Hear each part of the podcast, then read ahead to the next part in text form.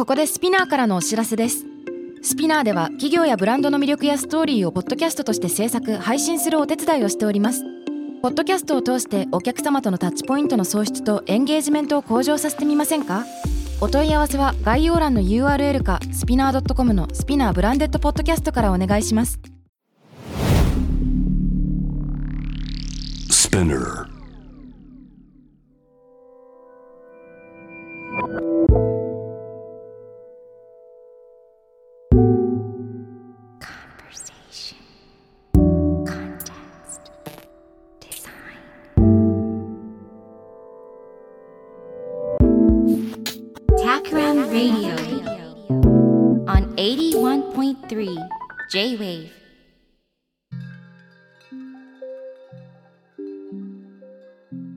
渡邉康太郎がナビゲートしている J-Wave Takram Radio。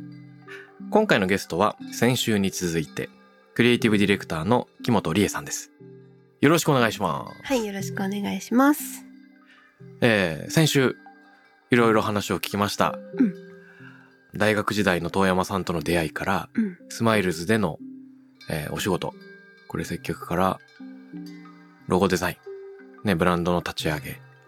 で、そこから、えー独立して、で、さらに言うと、その、まあ、キャリアの分岐点じゃないけれども、北欧旅行をきっかけに、留学を決意したり、英語を学んだり、ね、えー英語の拙い自分を記録しておきたい。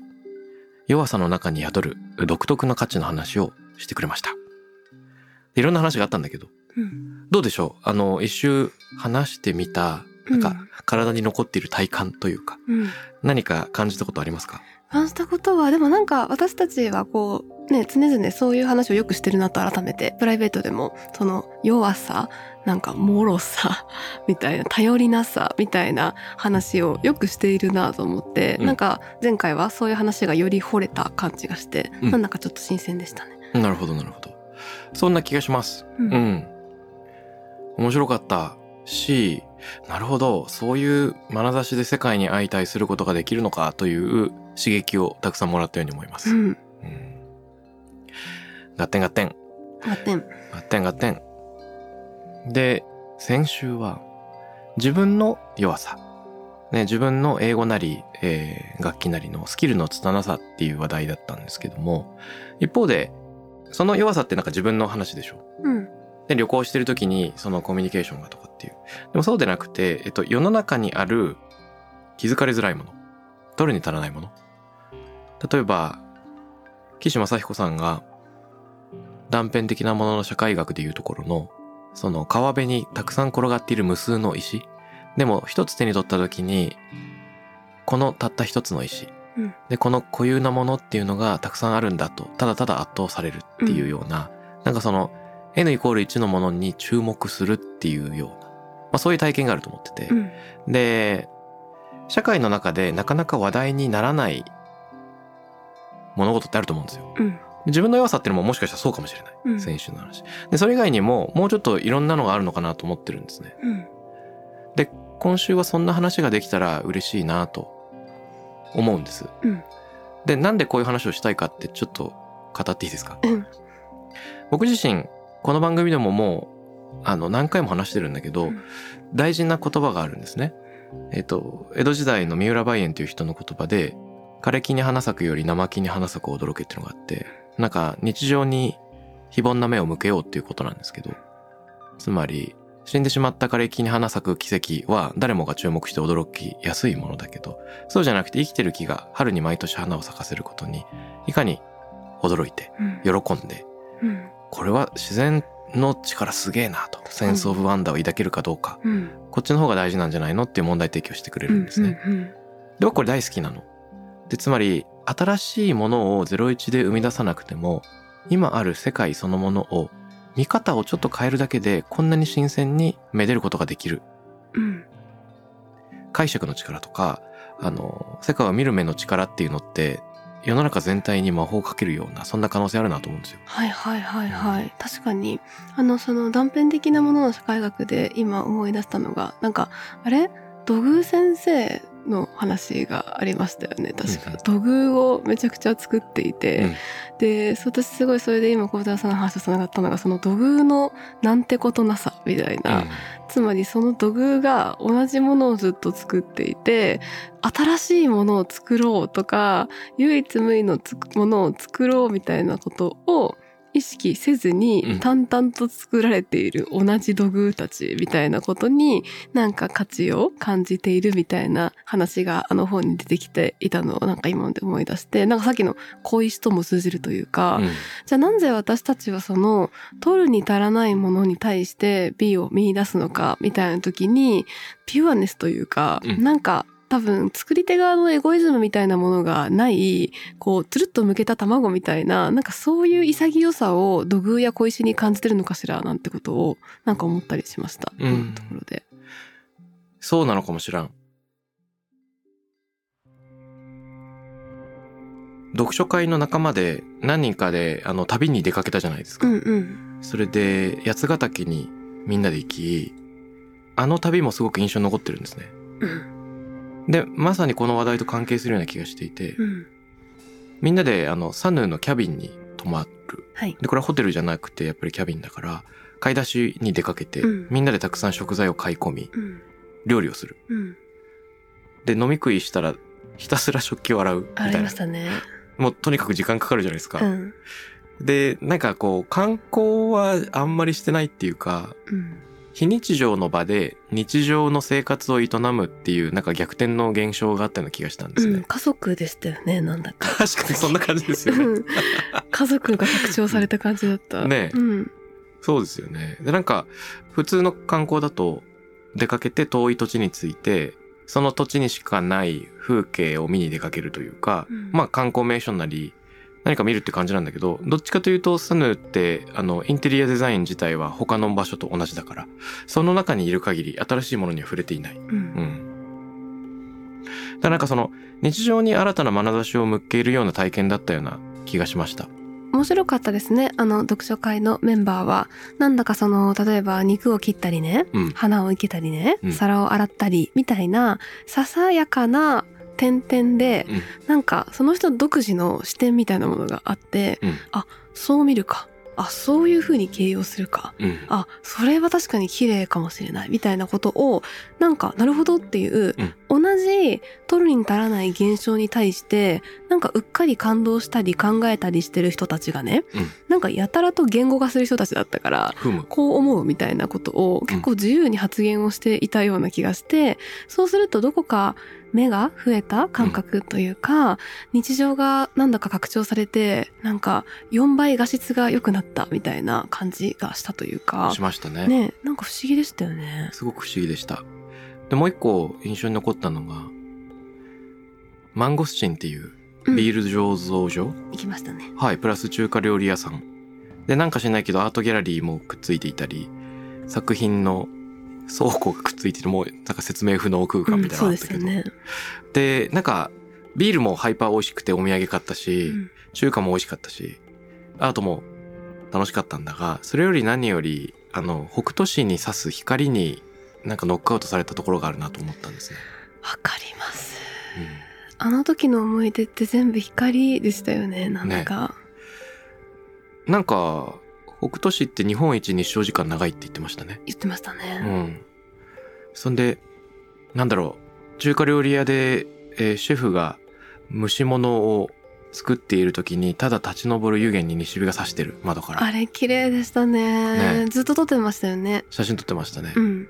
で、例えばギャラリーも作品も綺麗なんだけど、なんか窓から差す光が床を照らしているだけで、それが綺麗っていう。うん。うん。私はずっとなんかあなたたちが光にうんこのまま溶けていなくなっちゃうんじゃないかくらいなんか光と一緒になってたんです、うんなんかそれをずっと一人で写真撮るのがたまらなく楽しかったからなんかアートを見た記憶というよりは、うんギャラリーでその光と溶け合うみんなの姿をあとどめなければいけないと思って必死にシャッターを切るみたいな時間でしたね。ね。で、その場に、まあ、同じ時間を過ごして同じ場所にいたんだけど、うん何日か経った後にうん旅から戻ってきて、木本さんがそれをまあ、現像してみんなに送ってくれたわけじゃないですか。うん、一週間後くらいでしたね。一週間後。くらいですかね。うん。で、なんか、同じシーンを体感して同じ場所にいたはずなのに、木本さんからはこういう風に見えてたんだっていうものすごい美しい写真を見せてもらって、僕はもう、心底痺れました。なんかあの時面白かったそのグループにうん。こう軽い気持ちで Google ドライブの写真をポンって上げて、普通だったら「うわありがとう楽しかったねイエーイ!」みたいなうん感じじゃないですか。はい。でもなんかあの日はみんなすごい非常に長い感想が 読書感想文みたいな来てますよね。ね。ねうんで。その後なんか会いたくなっちゃって飲みに行ってたりしませんでした？私は行かなかったんですけど。何人かで ね赤い部屋に集まるみたいなね。なんかね、うん。それを見たら愛しくなっちゃってまた集合してるみたいな、ね。私なんか提供だけして予定合わずいけないみたいな。何勝手に私の写真で盛り上がってんねみたいな気持ちもありつつ、うん。なんだかその時のねみんなのフィードバックっていうか、はいコメントがまた嬉しくって、なんかこういう風に自分は思ったみたいなまたその自分の視点を乗せてきたっていうか、うんなんかだから私たちはあの時こう生活みたいなものを旅先で一緒に共にする中で、こう視点を乗せ合って、うん。で違うんですよね視点が。うんでそれをうんうんそうなんだなるほどねっていうことをひたすら光を通じて繰り返すうんみたいな、なんだかとってもロマンチックな時間でしたよね。そう思います。うんあの、マルセル・プルストの言葉で、旅の本当の発見は、新しいものを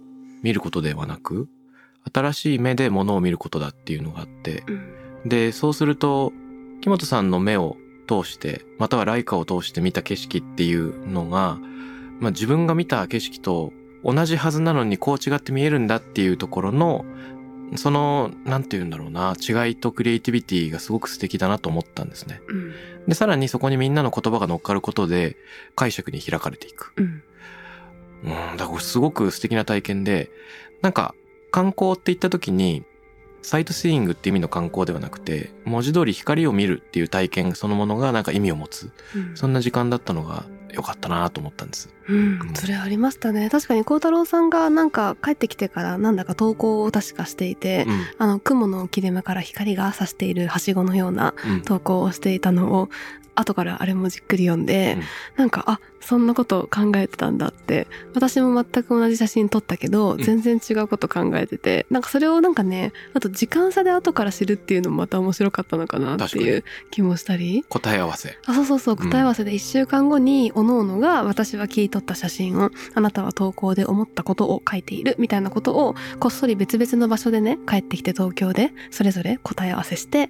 あ、あなたやっぱり素敵ねってみんなが思い合ってるみたいな、なんかこう、それぞれのこう視線、目線、価値観、うん色みたいなものを、なんかこう、時間をかけて、つまり旅が続いてる？その、うん我々が行ったあれはいつだったか忘れたけど、なんかあの頃から一週間後にまた、こう、その写真を見て感動したりとか、また私たちが今こうやって話してる時って、また旅をしているというか、うん。あの2泊3日そこそこの小さな旅というものが今も私たちの中にちょっと続いている感じがする。しますね。ね。で、その共通言語、その北斗のあの光みたいなことがちゃんと共通言語になってて、今あの光の話をすると我々の脳裏にはあの湯気が映って、で、ちょっとした餃子の味覚とともに、うんあの湯気の立ち込める動きみたいなものが見えてきて、みたいな、なんかそういう共通の感覚を確かめ合う瞬間瞬間でまた旅をしてるというか、してますね。なんかそういう美しさがありますよね。うん、思いました。で、その後、木本さんが教えてくれたことが僕の印象に残っていて、うんその、日記を書くといいよっていう。で送りましたね、小太郎さんに。ね。うん。で、多分、インスタグラムか何かにも投稿してたと思うんですけど、うん。その、後から見返すのもまたいいっていうような。日記ってどういうものなんですか？日記はね、私は、なんかこう、去年の頭くらいにすごいしんどい時期があって、はい。で、しんどい自分をどう乗り越えるかっていうので始めたんです。で、今は Notion で自分でカスタマイズして、うん。こう、日記を作ってるんだけれども、まず、一日にタイトルをつけるっていうことから始めてみた。うん。やっぱり毎日流れていくから、はい。タイトルつけないがち？あんまりつけないけど、つけてみることによってその日を振り返る。で、本文があって、うん。で、その後、その日見た美しいものを書く欄がある。でその横にはその日新しく知ったことを書く欄がある。うん。でその横にはその日の自分をめっちゃ褒める欄がある。で最後に星5段階評価その日が何点だったかっていうのを星5つまででつけるっていうことを、うなんか1年今日くらいずっとやっていてなんかねそれで結構無敵モードになってきた感あるかもしれないです。そういうこと？うん、それまでははい。自己肯定感激低人間で、はい。かなり落ち込んで毎日辛くてしんどくては一人になると辛いこと考えて涙が出ちゃって、うん。もう本当に食らってていろいろなことで、なのでそこからだいぶ日記によって這い上がったのかなっていう感じはあるかも。その、いや、めちゃくちゃ気になります。全体が。うん、なんかざっくりやられたんですけど。いや、つまりね、はいタイトルをつけるのも気になるうんし、うんあとその、美しいものを記すってめちゃくちゃ素敵ですよね。うん例えばどんなものが載ってくるのかな？例えば今だったらラジオ局のところがガラス張りでうん。なんだか光が差してきてね、うんで孝太郎さんの横にあるペットボトルの水が今日ずーっとこれなんで動いてるんだろう？私たちが動いてるからかな、うん。水がずっとペットボトルの中で動いて光がキラキラキラキラしているのがはい。私はちょっと話半分でずっと今日水を見ているんだが今日は多分この水のことを書くんだと思います。くらい取るに足らないことの中に美しいってなんか潜んでる気がして、うん。そういうのをいつも書いてる。揺れる水。それを日記で書くと何かが始まるのかしら？始まるんですはい。これはね京都の建仁寺の両足院うん。の伊藤東良さんのもとでもうかれこれ3回くらい通って座禅をやっているんですが、1回目の座禅の時に東良さんがあまりにも素敵で面白く、うんでついつい相談しちゃって私ちょっと本当に最近辛いんですが、うん。なんか楽になる方法ありませんか？って漠然と聞いたら「あわかりました木本さん。そしたらね寝る前にうん。美しいもの3つ数えてから寝てください」って言われて「何それ? 」って思いながら、うん。なんとなくツイッターで裏アカウント作って、うん。なんか3つ投稿してから寝るみたいなのをやったら、うん。なんかちょっと楽になってきたかも？みたいなことがあって、それを友人に話したら結構目を丸くしていてそれって両足院だから禅のやつだよねみたいな。うん。でその禅の教えでそういうのがあるんだねそれってアメリカとかのうつの治療と一緒だねって言われたんです。うんでつまりアメリカとかのそういう心療内科的なところでこううつを治していくプロセスの中で美しいものを数えるっていうのがあるらしく、うんでしっかりエビデンスがあって治療にあの臨床で使われているんだよって話を聞いてなるほどなるほどと。現代のうん。最新の医学のアメリカ、でこちらで言うと昔から続く禅の教えみたいなものが同じ結論に至ってるってこれもう絶対確定やんみたいなことをその時に思ってね。それですごい確信を持ってはい。ちょっとツイッターの裏アカウントっていうよりはもうちょっと自分的に体系化してやれればいいんじゃないかなと思った。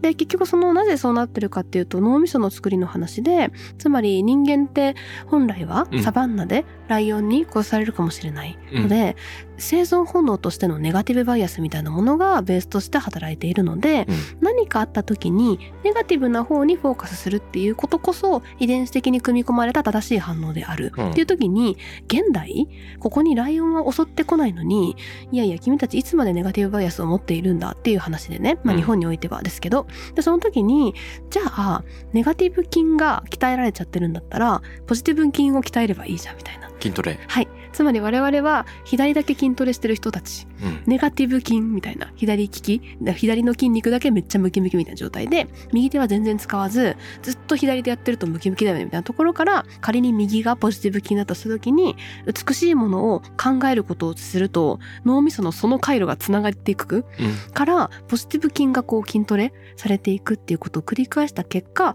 結果美しいものとか素敵なものにより反応できる回路が脳みそに組み込まれていくんですよみたいなうん医学的な文章を読んだことがあってうん。これだみたいな つまりそのそうなってくるとさっきの話で、えっと、美しいものを数えうん。で自分のことを褒めてってことをずっとやり続けたらそりゃ自己肯定感上がるよなみたいなことを1年続けた結果今めちゃくちゃ生きやすくなったみたいなのがこの日記の始まりではありました。なるほど。なんか、その日自分を褒めることっていう項目、僕自身、うまく自分を褒める術を知らないと思って全然書けなそうなんですけど、うん。大事なんですね。大事ですよ でもそれってそれもねペットボトルの水くらいの話でよくってねうん。じゃあ例えばまあ今日ちょっとタクシーの運転手さんに機嫌よくありがとうって言ったなとか、うん。なんなら私シートベルト締めたなみたいなうん。ことでも書けるみたいなおーなんかノミネートのハードルがめちゃくちゃ低くてですねなるほど。何か賞を受賞したとかじゃないんですよ。うんうんうん。なんかもっともっともっともっともっとちょっとしたいいことっうんて結構やってる？みたいな、うんそれに気づけるか気づけないかの話なのかなって思うと多分孝太郎さんも今日の時点でもう60個くらいはかけることやってる可能性がある。そうなんですね。うんなんか、なんか腹の底からエネルギーが湧いてきた気がします。え？なんか今日ちょっとこの後 暴れ始めるかもしれないですね。大丈夫かな？大丈夫かな？大丈夫かな？そっかそっか。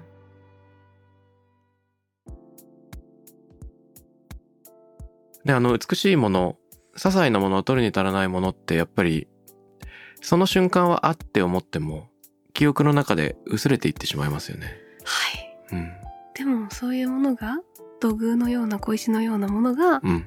一番美しかったりするんじゃないかしらっていうのを思うことが最近多いというかこう写真展で写真を見ていてもね、そのめちゃくちゃコンセプチュアルだったりとか、うん。そもそも状況勝ちみたいな写真群は確かに面白いし人に語りたいんだがそういうのじゃなくって、なんだか富士山が綺麗で撮っちゃった本間隆さんみたいなことの方がなんか響くことがあるというか、すごいその強い意志やコンテクストがない何気ない撮るに足らない美しいものというか写真のメッセージ性が低いものにこそうん。うん。なんだか自分を投影して感動してしまうっていうのは結構あるのかなって思いました。うん。ありそう。なんか平凡なものの中に非凡を見出したり、ね。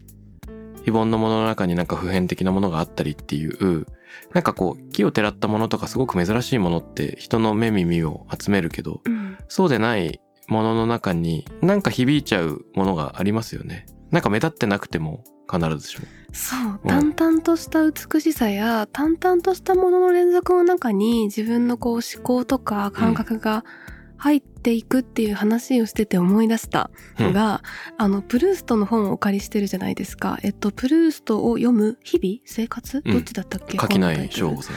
あれを孝太郎さんに本をお借りしてなんか本を読んでいたと。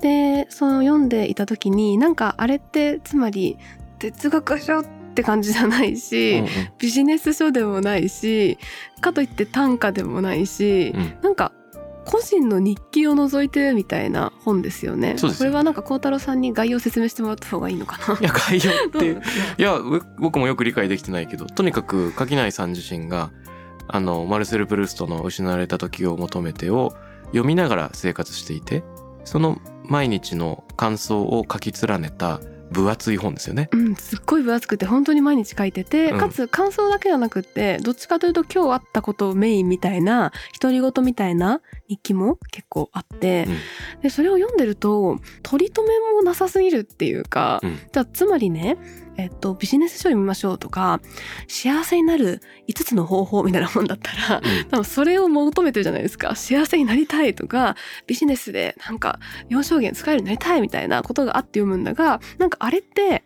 あの本に期待してることがそもそも何もない。うん。でかつ本自体もそんなに何かを伝えようとしてないように私には思えてきたというかおいいですね。淡々とうん。日記を書いたんだが、うん。それがたまったから本にしてみましたくらいのテンションに私にはね、うん。もちろんすごい意図があるかもだけど、うん。読んでるこっちとしては。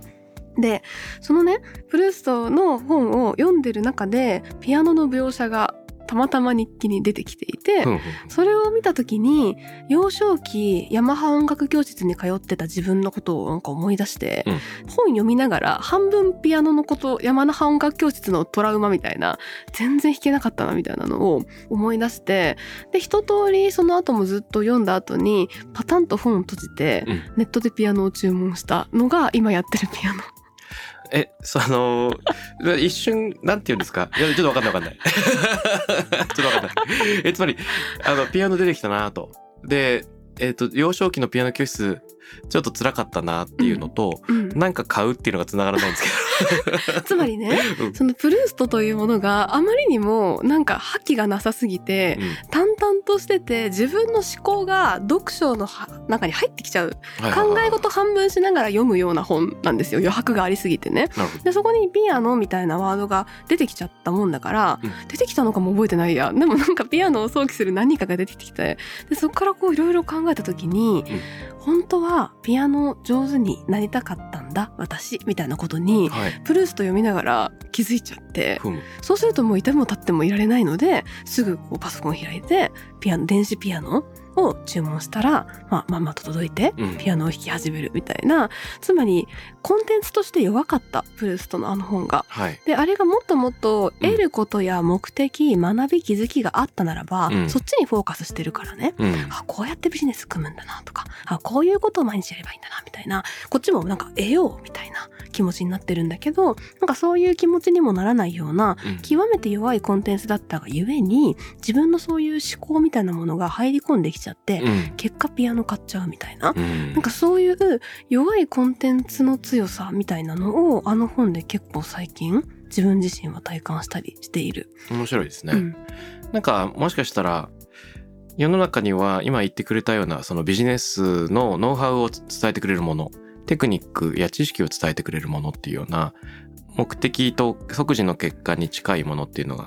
結構たくさんあるし、わかりやすくそれを社会が求めるから。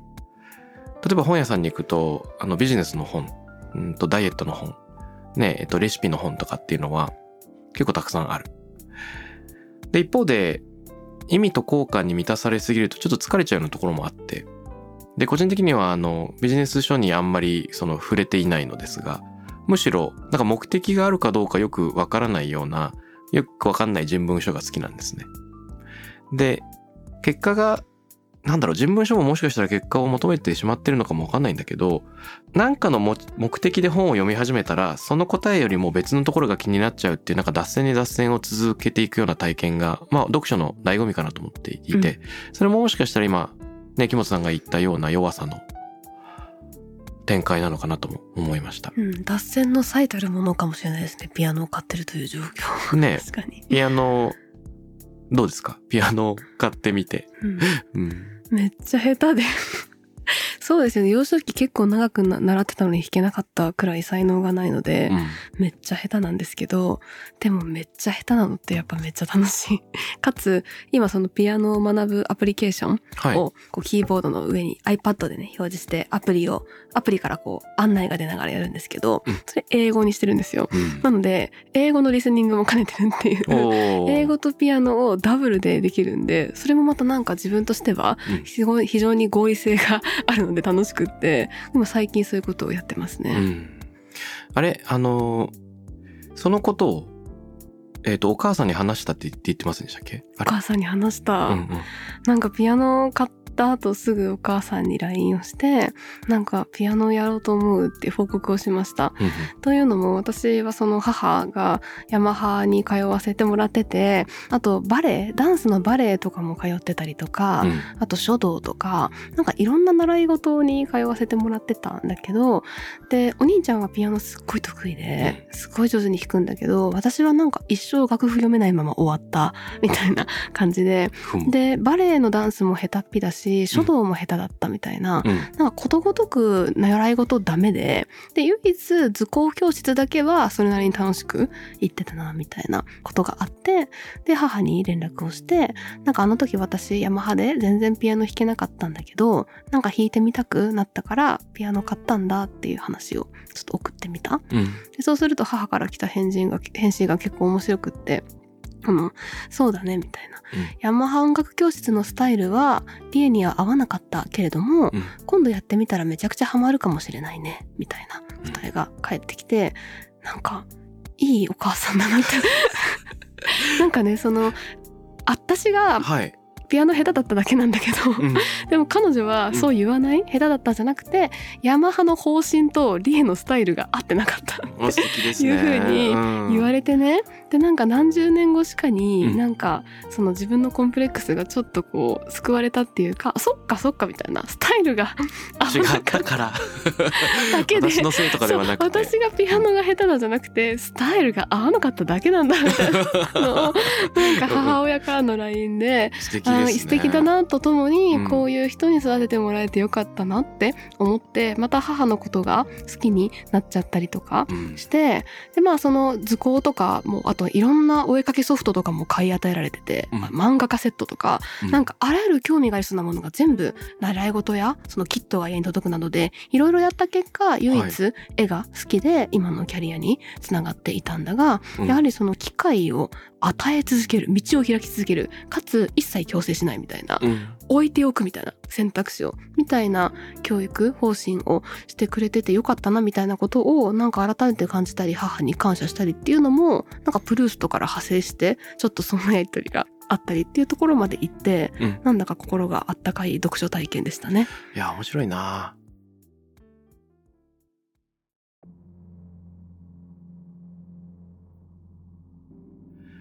そのプルーストのオリジナルの小説、うん。ね、失われた時を求めて自体は、その20世紀の最も重要な小説の一つと言われていて、まあなんかみんな読んだり、触りだけ読んだり、それに挑戦したりっていうのがあると思うんです。で、一方で、誰かがプルーストの日記を読んだ。っていうのって、なんかあの謎っていうか、その、その謎さ加減がすごく良くて、そのなんか、なんて言うんだろうな、非凡な才能作品、プルーストの小説っていうのと、プルーストを誰かが読んだっていう、なんか一見引っかかりがあるようなないような平凡なもの。この間のヒリヒリってなんかすごい興味があるんですね。で、この、こう、ヒヒリヒリについて個人的にはいつも何かを考えてるんですよ。で、例の、枯れ木に花咲くより、生木に花咲くを驚けとか、うん日常の中に非日常を見るって実際どうやったらできるんだろうなっていうのがよくわかんない、うん。うん、部分がある。常にそれを求めてるんだけど、自分は果たしてそれが上手にできてるんだろうかっていうのが、うん。なんかよくわかってないんですよね。うん。生木に驚くような人生かと思いきや、驚きたいし、驚いてると思う、たまに。うん、でも、あの、毎朝通勤の途中で驚きすぎてたら、会社に着く前に驚き死んでしまうじゃないですか。死にますね。ね。うんあの、うわ、この砂利綺麗みたいな。なんかもう家から出た瞬間、もう立ち止まってしまうみたいなのできないから、うんちょっとずつ世の中のいろんなものを見ないようにしてショートカットして脳の負荷を下げて、知ってるものは知ってると忘れ去ることで日常生活が送れるようになるし、仕事もスムーズになるし、パターン認識できるようになってこれは知ってる。で、たまに珍しいことがあると驚くっていう風に、まあそういう人間が生き残っているから、物覚えが良い。だから、さスマホ触っていてもオフィスにたどり着いちゃうんう。ね。で、驚かずに済むってことだと思うんですよね。だから、自分がスイッチが入っているタイミングと、自分がなんか気をつけられるタイミングでしか、平凡の中の非凡に気づけてないのではないかっていう、なんか、なんていうの、罪悪感があるんですよね。うんうん。この感覚わかるだろうか。全然わかんなくて、うん。なんか私はねうん。あのカメラを毎日持ち歩いているんです。で重いカメラと小さいサブカメラがあって、まあ、はい。その時の気持ちと体力でどっちのカメラを持つか決めるんだけどしかし毎日持ってる、でなんならあの家の近くのセブンイレブンにいる時も入れますカメラ。で本当に肌身離さずカメラを持っています、うん。っていうのをもうかれこれ何年もやってて、で iPhone であまり写真撮らないのでうん。カメラ、でつまりカメラって撮る以外の役に立たないさがやばいっていうか,、うん。なんか撮らない限り何にも役に立たないんだけど撮ることだけそうそうそう、撮ることだけのためにそこにあるみたいなものをわざわざ持っているのでそう私はそのさっきの砂利みたいなものでずっと止まっちゃうっていうか、うん。なんか、あ、砂利だって撮ってるみたいな、毎日必ず写真は撮っててね。うんでそうすると、ちょっと打ち合わせ遅れちゃったりとかす するんだけど。いいですね。でも、なんかそれは私はね、なんか毎日やってて、うんで、それで、そこまで生活に困ったことは、迷惑をかけてるけど、でも自分としてはあまり困ってなくてね。うん。で、さっきの話で、うん。あの北斗の旅は、そういうのが楽しかったんじゃないのって思ったっていうか、その孝太郎さんが日々ショートカットしているんだけど、本当は自分のセンスがこう反応するような美しい光うん、湯気、音みたいなものに、あの日は時間があったから、存分に立ち止まることができて、うん。うんで、写真などみんなで撮ったりしたみたいなのが喜びだったとすれば、多分その日々の砂利みたいなものに立ち止まっていけば、あの時見た光みたいなことが日常に落ちてくるとなると結構ロマンチックじゃないかしらって思ったりするし、なんかそのセンスみたいなものをなんか持ち合わせているように、なんか旗から見て思っていたので、なんかもうあとはカメラを買うだけなんじゃないかみたいなところ。そういう答えに行き着きますよね。カメラを買うってことじゃないでしょうか。そういう答えに行き着きますよね。うんうんあの、みんなでサルに出かけた旅の途中で、うん突然、木本さんのライカワークショップが始まるみたいな瞬間があって、みんなでその変わる変わる試しにフォーカスを合わせて、うんちょっとシャッターを切ってみるみたいな時間もすごく良かったですね。その。自由にならなさ、慣れない道具と向き合う感じ。確かに、もちろんうまくいかないんで。それを楽しむってことだよな。いやね、ちょっと勝手に僕なりの今の一連の話を言葉にするならば、バン・フーカさんの短歌で、俺の靴どこが最後の言葉って、お母さんは折れそうに笑ってっていうのがあるんですね。で、これは、ある母親が、多分、中高生、高校生くらいのうん息子を持っていて。で、剣道の部活から帰ってきて、で、俺の靴どこっていうのが最後の言葉で、突然なくなってしまうっていう。うんで、俺の靴どこが最後の言葉って、お母さんは折れそうに笑ってっていう。その、切なさが最後の方に響いてると思うんですけど、その俺の靴どこっていうめちゃくちゃ平凡な言葉が、人生の最後の言葉として、あの、宙ぶらりんになって残されたお母さんのもとに響き続けてしまう。で、それは遺言でもなく、感謝の言葉でも愛の言葉でもなく、めちゃくちゃ日常の絶対覚えておくはずのなかった言葉を覚えておかざるを得ないっていうのって、生活っていう平凡と死っていう非凡がすれ違ったからこそ、そこに記録されたのだと。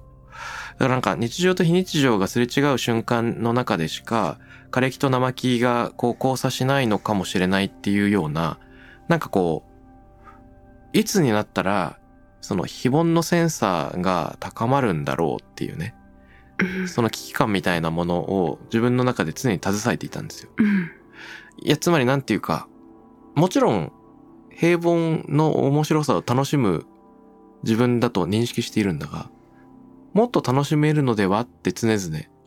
思っているの。うん。カメラか。カメラをじゃあ、この後買いに 行かれては。あ この後買いに行きます。はい、うんこの後カメラ買うのがいいんじゃないですか？それですよ。よね。う。うんん。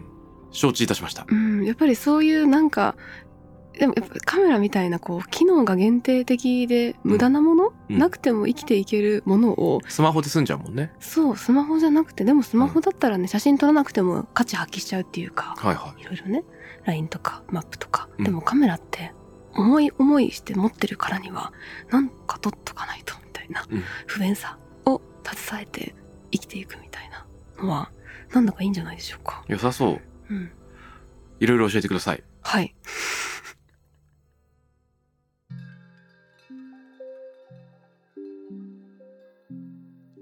ということで、え2週にわたって木本さんとお話をしましたけれども、この番組では実は、リスナーの方に、えー向けてですね、ゲストの皆さんに問いを投げかけてもらってるんですね。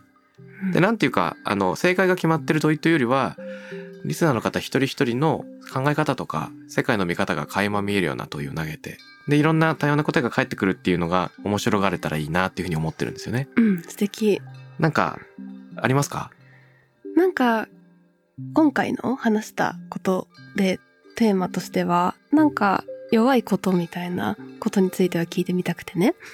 嬉しい弱さうん。みたいなもののお経験が皆にもあるのであろうかみたいな。うん。だとしたらそれはどんなことであろうかっていうのをはい。その私における英語やピアノのような喜べる弱さはい。があるのかおーあると何なのかなんて質問はどうかな。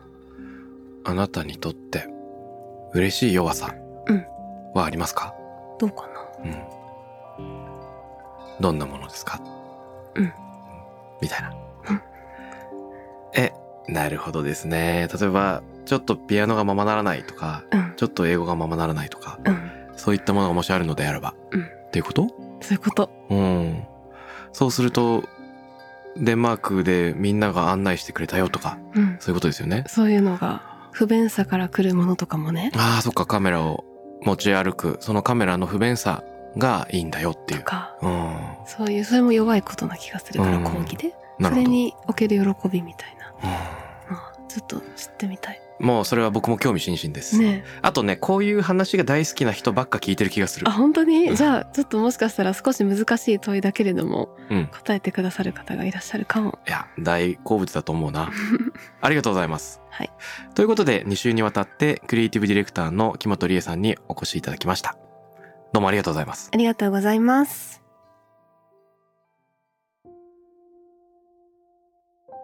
ここで番組公開収録のお知らせです。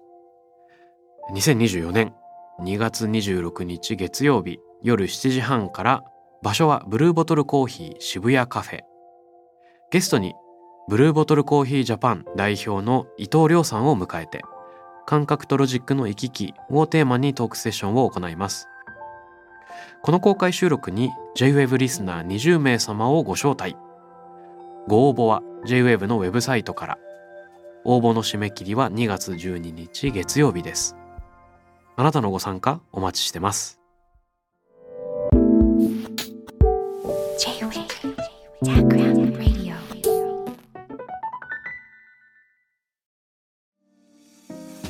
ここで SPINEAR からのお知らせです。現在さまざまな企業の branded podcast を制作している SPINEAR では自社開発したポッドキャスト管理システム Sonicbowl を用いたオリジナルのアンケートを実施しています。リスナーの属性データを可視化することで御社のニーズに合わせたコンテンツ制作が可能になります。スピナーホームページ内のコンタクトよりまずはお問い合わせください。